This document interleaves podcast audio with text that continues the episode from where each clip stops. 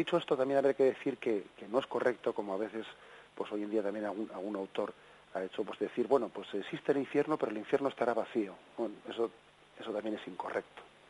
Porque pretender hablar de que la existencia de un infierno al que no va nadie, pues eso es claramente con, contrario al mismo sentido de las escrituras. Porque las escrituras hablan de un futuro real, ¿eh? Y entonces dirá a los de su izquierda, hizo al fuego eterno porque tuve hambre y me disteis de comer. O mejor dicho, tuve hambre y no me disteis de comer.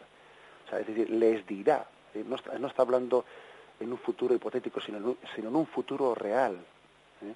Hablar, por lo tanto, de que el, infierno existirá, pero no irá nadie al infierno, tampoco es correcto eso. No es correcto porque es que, entre otras cosas, si decimos que el infierno es un estado, pues lo que es imposible es que haya un estado en el que no esté nadie. ¿eh? Un estado en el que no esté nadie, pues es tanto como decir que no existe el estado del infierno. No vale pues hablar ¿no? de que de que en el infierno no habrá nadie. No, eso eso es contrario al mismo sentido teológico de lo que es el infierno, porque el infierno es un estado de rechazo de Dios. Luego, no digas que hay un infierno en el que no hay nadie, porque entonces es como decir que no hay infierno. Existe, por lo tanto, esa posibilidad real frente a la cual nos advierte Jesús.